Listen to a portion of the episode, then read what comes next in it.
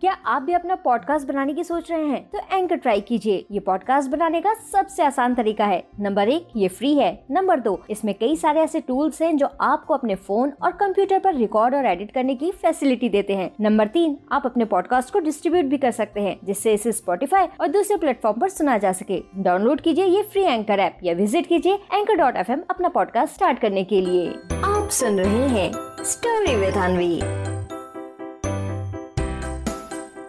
समझदार, कचालू बकरी की कहानी। एक बार की बात है, ढोलकपुर जंगल में कचालू नाम की एक छोटी सी बकरी थी।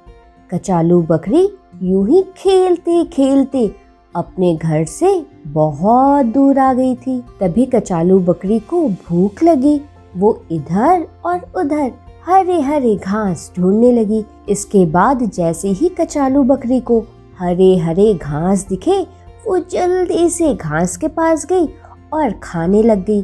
कचालू बकरी बहुत प्यार से घास खा रही थी, क्योंकि उसे भूख जो लगी थी। कचालू बकरी घास खा ही रही थी कि तभी वहाँ पर चंपा लोमड़ी आती है। चंपा लोमड़ी जैसे ही कचालू बकरी को देखती है तो मनी मन बहुत खुश हो जाती है और बोलती है, हाय हाय आज तो मज़ा ही आ जाएगा। इस कचालू बकरी के आसपास तो और कोई भी बकरियाँ नहीं है। इसे मैं आराम से पकड़ लूँगी। अब जल्दी जल्दी जाती हूँ और इस कचालू बकरी को पकड़ लेती हूँ। और फिर ऐसा कहने के बाद चंपा लोमड़ी कचालू बकरी के पास जाती है। अब चंपा लोमड़ी को अपने सामने देखकर कचालू बकरी बिल्कुल नहीं घबराती है। और उससे कहती है, अरे चंपा आंटी, आप आइए आइए। अच्छा तो आप मुझे पकड़ने आई हैं। ठीक है चंपा आंटी, मैं आपके साथ चलूँगी। लेकिन वो क्या है ना चंपा आंटी, अभी अभी मैंने ये हरी हरी घास खाई है। तो क्या है ना चंपा आंटी, अगर आप मुझे अभी पकड़ेंगी तो आपको भी मेरे अंदर सिर्फ़ घास ही खाने को मिलेगी। इसीलिए चंपा आंटी, ऐसा करती हूँ कि मैं अभी थोड़ा सा नाच लेती हूँ। वो क्या है ना, जब मैं नाचती हूँ तो मेरे पेट का खाना जल्दी जल्दी डाइजेस्ट हो जाता है। इसके बाद आप मुझे पकड़ लेना। अब कचालू बकरी की ये बात चंपा लोमड़ी को ठीक लगती है। वो उससे कहती है कि ठीक है जल्दी जल्दी से डांस करना शुरू करो ताकि तुम्हारे पेट के अंदर जो हरी हरी घास है, वो जल्दी से पच जाए। और फिर इसके बाद कचालू बकरी डांस करना शुरू करती है। तभी नाचते नाचते कचालू बकरी को एक और आइडिया आता है और फिर वो तुरंत चंपा लोमड़ी से कहती है, वैसे चंपा आंटी, मुझे बिल्कुल अच्छा नहीं लग रहा। आप मुझे पकड़ने के लिए और कितना इंतज़ार करेंगी? तो ऐसा करिए चंपा आंटी, मेरे गले में ना ये घंटी है। इस घंटी को आप ज़ोर ज़ोर से बजाइए।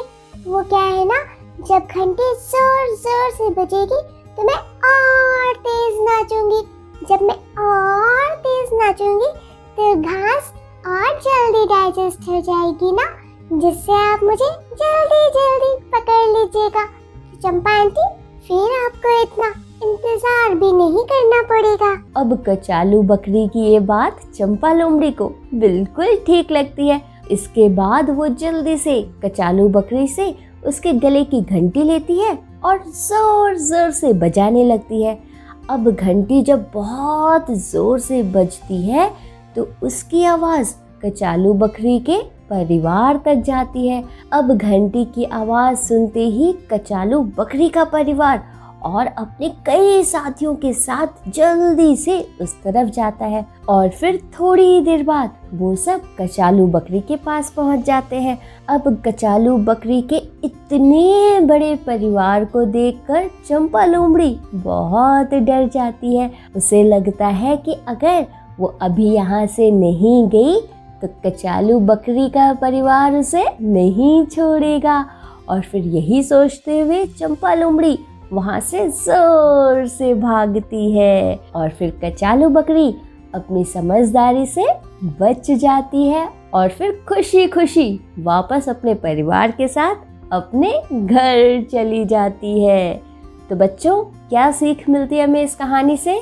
इस कहानी से हमें ये सीख मिलती है कि बच्चों, हमें कभी भी मुसीबत आने पर घबराना बिल्कुल नहीं चाहिए। और शांत मन से अपने दिमाग का इस्तेमाल करना चाहिए। समझे? आप सुन रहे थे स्टोरी विद अनवी अनवी के साथ।